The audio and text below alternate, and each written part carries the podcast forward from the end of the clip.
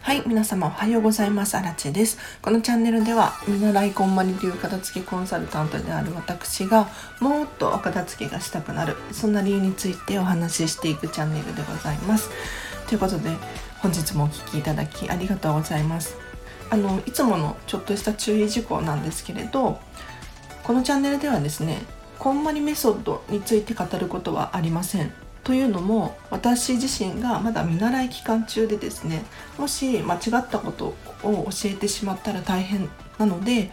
こんまりメソッドではここのお片付けはこうしますとかここの収納はこうします洋服はこうやってしまってくださいとかそういうお話はできないので、えっと、あらかじめご了承ください。でこのチャンネルで何ができるのかっていうと私の体験だった体験談だったりとか、えっ、ー、と、日々本とか、うん、YouTube とか、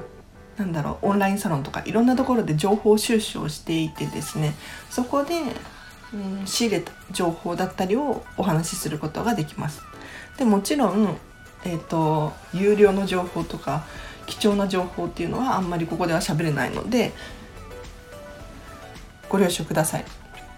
ということでですね今日は今日のテーマはとにかくお片付けを終わらせようっていうテーマでお話ししていこうと思います。でこれお家もそうなんですけれど是非職場とかもとにかくお片付けを終わらせてほしいですね。でお片付けの優先順位って低いと私は思っているんですよ。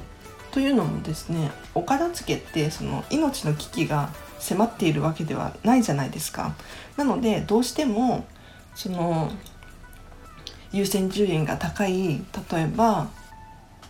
お仕事をするとか家事や育児とかそういうことにお片付けよりも優先して力を注ぎがちなんですけれど実はお片付けを終わらせることによって仕事だったり人間関係だったりなんだろうなあらゆるところでメリットがあるので是非優先順位が低いお片付けかもしれないんですけれど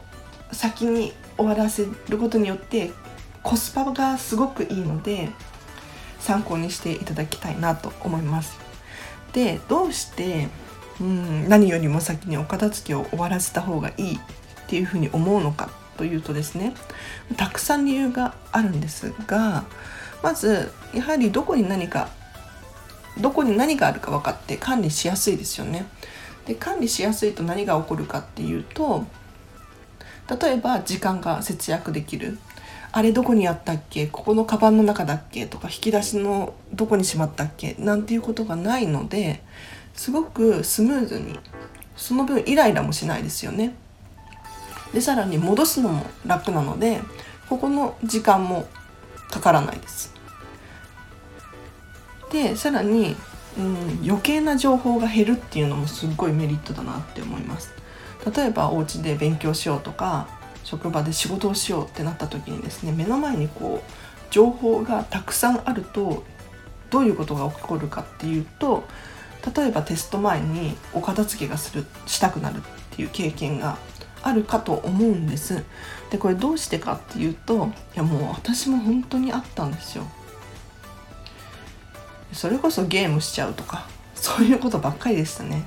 でどうしてこういうことが起こるのかっていうと人間ってと目に入るもの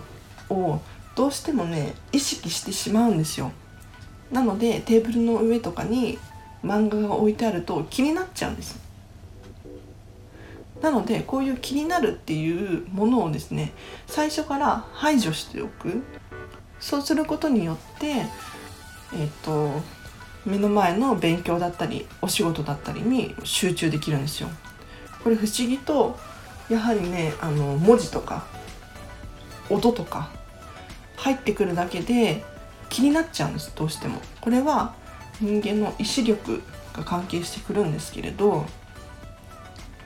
どうしてもね人ってうん意識が散漫っていうのかなしてしまうので最初からお片付けによって情報を減らしておくことで目の前のことに集中できます。で他にもですね例えば自分の好みが分かるんです。でお片付けをすると自分に必要なもの自分にとって必要最小限のものだけにしておく。そうすることで自分の好みがはっきりと分かります。どうしてかっていうとあの人って物を買う時に周りの影響をかなり受けるんですね。どういうことかというと例えば今これが流行っているとか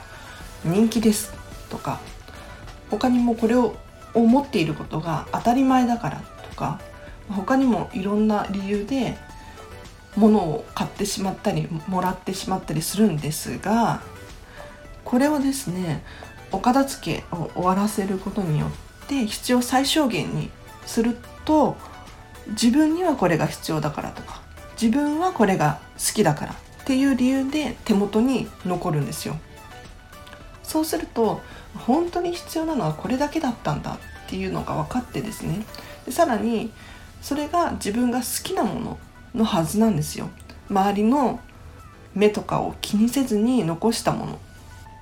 でそれがたくさんになるとどういう現象が起こるのかっていうと仕事だったり人間関係だったり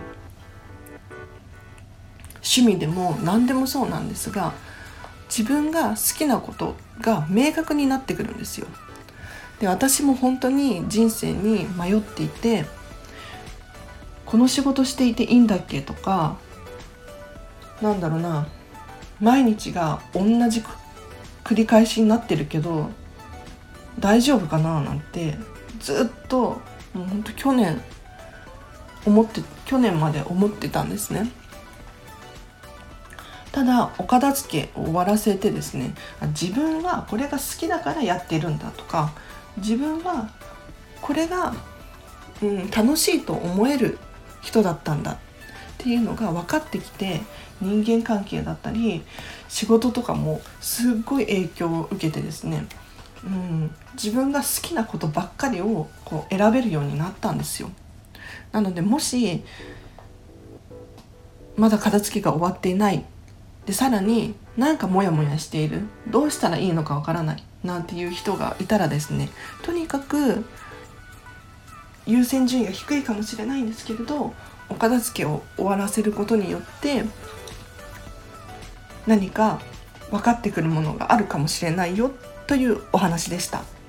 では今日はここまでにします。なんか偉そうにこんなことを言っていますが私も最初は全然半信半疑で近藤麻理恵さんのあの「人生がときめく片付けの魔法」っていう本があるじゃないですか。あの本